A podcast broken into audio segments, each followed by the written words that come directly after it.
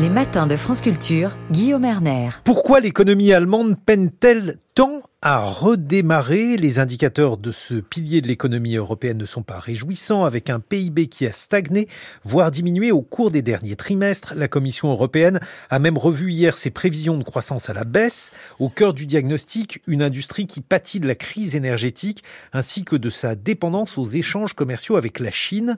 Faut-il craindre le pire? Bonjour Patricia Commun. Bonjour Guy Vous êtes en duplex euh, avec nous. Je rappelle que vous êtes professeur de civilisation allemande, directrice du master langue et commerce international à l'université de Cergy-Paris. On a l'impression, Patricia Commun, qu'en fait, c'est euh, les bases même du modèle allemand qui ont été ébranlées depuis la guerre en Ukraine. Qu'en pensez-vous? Certainement, mais il faut regarder les détails. Euh, Qu'est-ce qui est à l'origine de la stagnation du PIB en Allemagne? Euh, C'est surtout la baisse de la production industrielle. Mhm. Il faut savoir que la production industrielle constituait jusqu'en 2020 quasiment euh, pas loin d'un tiers euh, du PIB en Allemagne, plus de 29%, 26% en, en 2022. En France, on, en est, on est à 16%. Donc si la production manufacturière souffre, il est sûr que l'économie allemande euh, souffre également beaucoup. Ah oui, je vois où vous voulez en venir. Vous voulez dire que finalement, euh, nous souffrons moins parce que nous sommes désindustrialisés, beaucoup plus évidemment que l'Allemagne, puisque j'ai sous les yeux par exemple les échos du jour, avec comme une euh, croissance la France devant l'Allemagne. Ça veut dire que euh, finalement, même si l'Allemagne aujourd'hui a un problème de croissance, sa situation vis-à-vis de, de l'industrie est préférable à la nôtre? Sa situation est préférable, c'est difficile d'en juger. Je crois qu'il faut déjà regarder les faits. Euh, qu'est-ce qui ne va pas? Qu'est-ce qui se passe exactement? Euh, Et quand on regarde le, le, parmi, euh, si vous voulez, les différents secteurs, les, les, différents secteurs, on a une euh, production euh, automobile en berne ou en difficulté, une construction mécanique également en difficulté, mais le, la baisse la plus notable, c'est la baisse sur les, les pro, la production de biens d'équipement et ça, c'est inquiétant parce que ça, c'est la force de l'Allemagne. Et euh, on a des chiffres, euh, on est à mhm. quasiment à moins 3%. Euh, pour euh, sur les, les, années euh, sur 2022-2023. Donc ça, c'est extrêmement inquiétant. Alors, Et pourquoi on a une baisse de la production des biens d'équipement? C'est qu'on a une une demande qui, qui baisse, demande de produits allemands, il faut le dire, parce que les Allemands se retrouvent en concurrence frontale avec les Chinois et les Américains sur ces produits mhm. également. Et puis, euh, donc une grande compétition euh, internationale. Et euh, sur euh, le plan de la production intérieure en Allemagne, une baisse de la production qui a été orchestrée volontairement pour pouvoir faire face aux problèmes euh, d'énergie suite à la guerre en Ukraine. Alors ça, c'est euh, particulièrement intéressant. Effectivement, il faut y revenir parce que euh, les secteurs qui sont aujourd'hui des secteurs qui souffrent, si je vous suis bien, Patricia Commun, sont des secteurs très énergivores, comme par exemple l'automobile, les, les industries chimiques. Alors expliquez-nous pourquoi. Pourquoi? Parce que euh, il faut savoir que euh, le prix hein, de l'énergie euh, pour les entreprises, alors qu'il n'est que de 28 centimes en France, toute taxe comprise, en Allemagne, on arrive à 40 centimes le kilowattheure. en Chine, on est de 3 à 19 centimes. Donc, la produire en Allemagne coûte de plus en plus cher mhm. et actuellement, alors que euh, normalement euh, les coûts euh, afférents à l'énergie constituent euh, en moyenne de 2 à 10 maximum des coûts de l'entreprise, là on arrive à 15 des coûts de l'entreprise. Donc le, le, coût de l'énergie en Allemagne fait exploser euh, les prix de les prix de production. De production. Alors, est-ce que le gouvernement a pris des mesures? Parce que donc ça fait deux ans que, que ça dure Oui, oui bien Qu'est-ce qui a été fait? Oui, euh, qu'est-ce qui était fait? On a supprimé euh, provisoirement euh, la taxe qui était une taxe de reversement vers les énergies renouvelables. avant de, de, voir ce qui était fait, il faut comprendre pourquoi ça a augmenté aussi. ça a augmenté parce qu'on a fait payer pendant des années aux entreprises la, le prix de la transition énergétique, qui est quand même très élevé. Et puis, quand on constate aussi un chiffre intéressant, quand on constate le prix du, du kilowattheure sans les taxes, arrive en dessous de 20%, de, pardon, de 20 centimes le kilowattheure. Ça veut dire que l'Allemagne est dans la moyenne européenne. La moyenne européenne, c'est 21 centimes du kilowattheure pour le, prix de, de l'énergie, le coût de l'énergie au kilowattheure pour les entreprises. Donc, en fait, le problème, c'est les taxes. C'est les taxes. Qu'est-ce qu'il y a dans ces taxes? Il y a évidemment les taxes de reversement vers le renouvelable, mais ça, ça commence à être, le renouvelable commence à être compétitif, donc ces, ces taxes commencent à baisser. Mais euh, le choc, euh, le choc de la guerre en Ukraine, le choc de la fermeture de trois centrales nucléaires aussi euh, en, en, avril 2023 font que on, les Allemands n'ont pas eu le temps euh, de, bah, de monter en puissance sur le renouvelable suffisamment rapidement et ont réouvert, comme vous le savez, les usines, enfin les, les, centrales à charbon, etc. Et donc on a remplacé le nucléaire, on est en train de remplacer le nucléaire par du charbon et, et du gaz. Évidemment. Donc euh, avec, euh, bah oui, après on avait une tonne, le prix de la tonne charbon à 80 euros, donc ça, ça va continuer de, de faire exploser les prix et euh, cette augmentation des prix de l'énergie n'est pas terminée.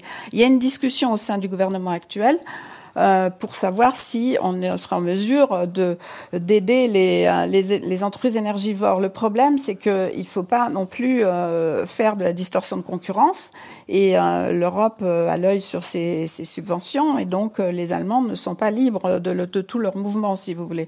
Donc, euh, et puis, euh, il y a des libéraux qui sont au gouvernement avec les Verts, comme vous le savez, et les socialistes et sociodémocrates.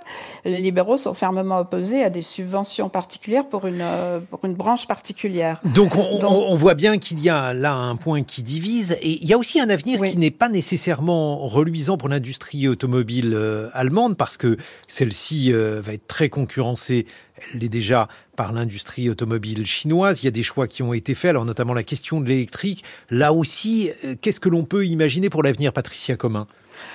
Pour l'avenir, je suis pas très inquiète pour l'industrie automobile allemande. De dire parce qu'on a Volkswagen reste euh, en concurrence avec Toyota, mais numéro un, euh, numéro deux mondial euh, selon euh, selon les années.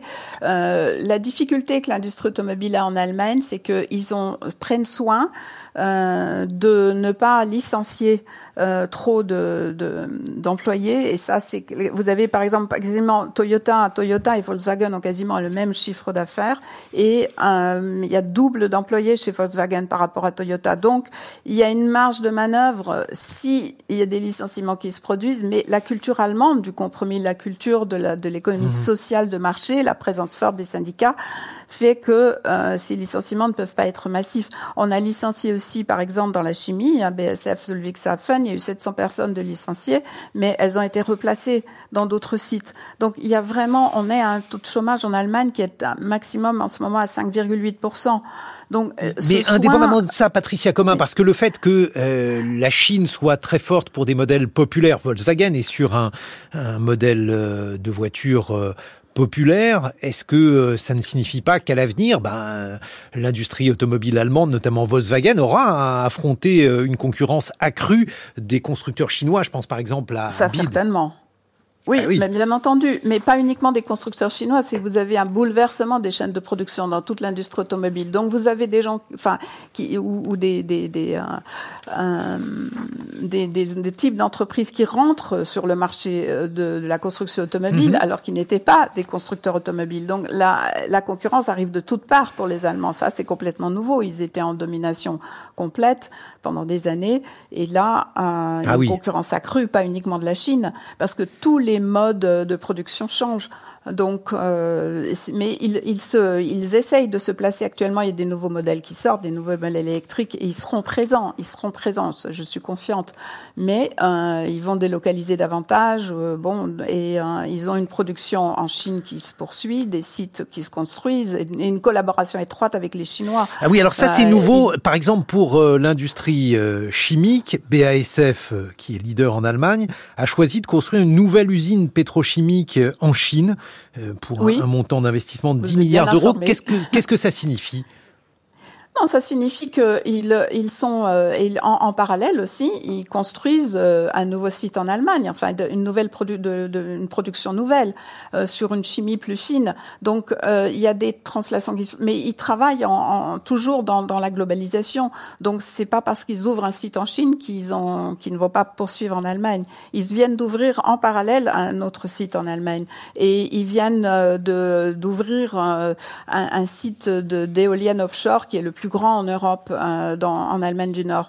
Donc, euh, ils font leur marche forcée vers euh, aussi l'électrification de tous les process, vers les, énergies renouvelables, et euh, ils n'abandonnent pas l'Allemagne. Ça, simplement, ils se placent sur un peut-être sur une chimie plus fine, et ils ont aussi la pharmacie, etc. Donc, il faut regarder. Ils, ils ont une souplesse. Ces grands groupes allemands, une souplesse telle que ils sont capables de passer d'une production à l'autre, d'un type de production à l'autre assez rapidement. Donc moi, je suis pas très inquiète pour BASF.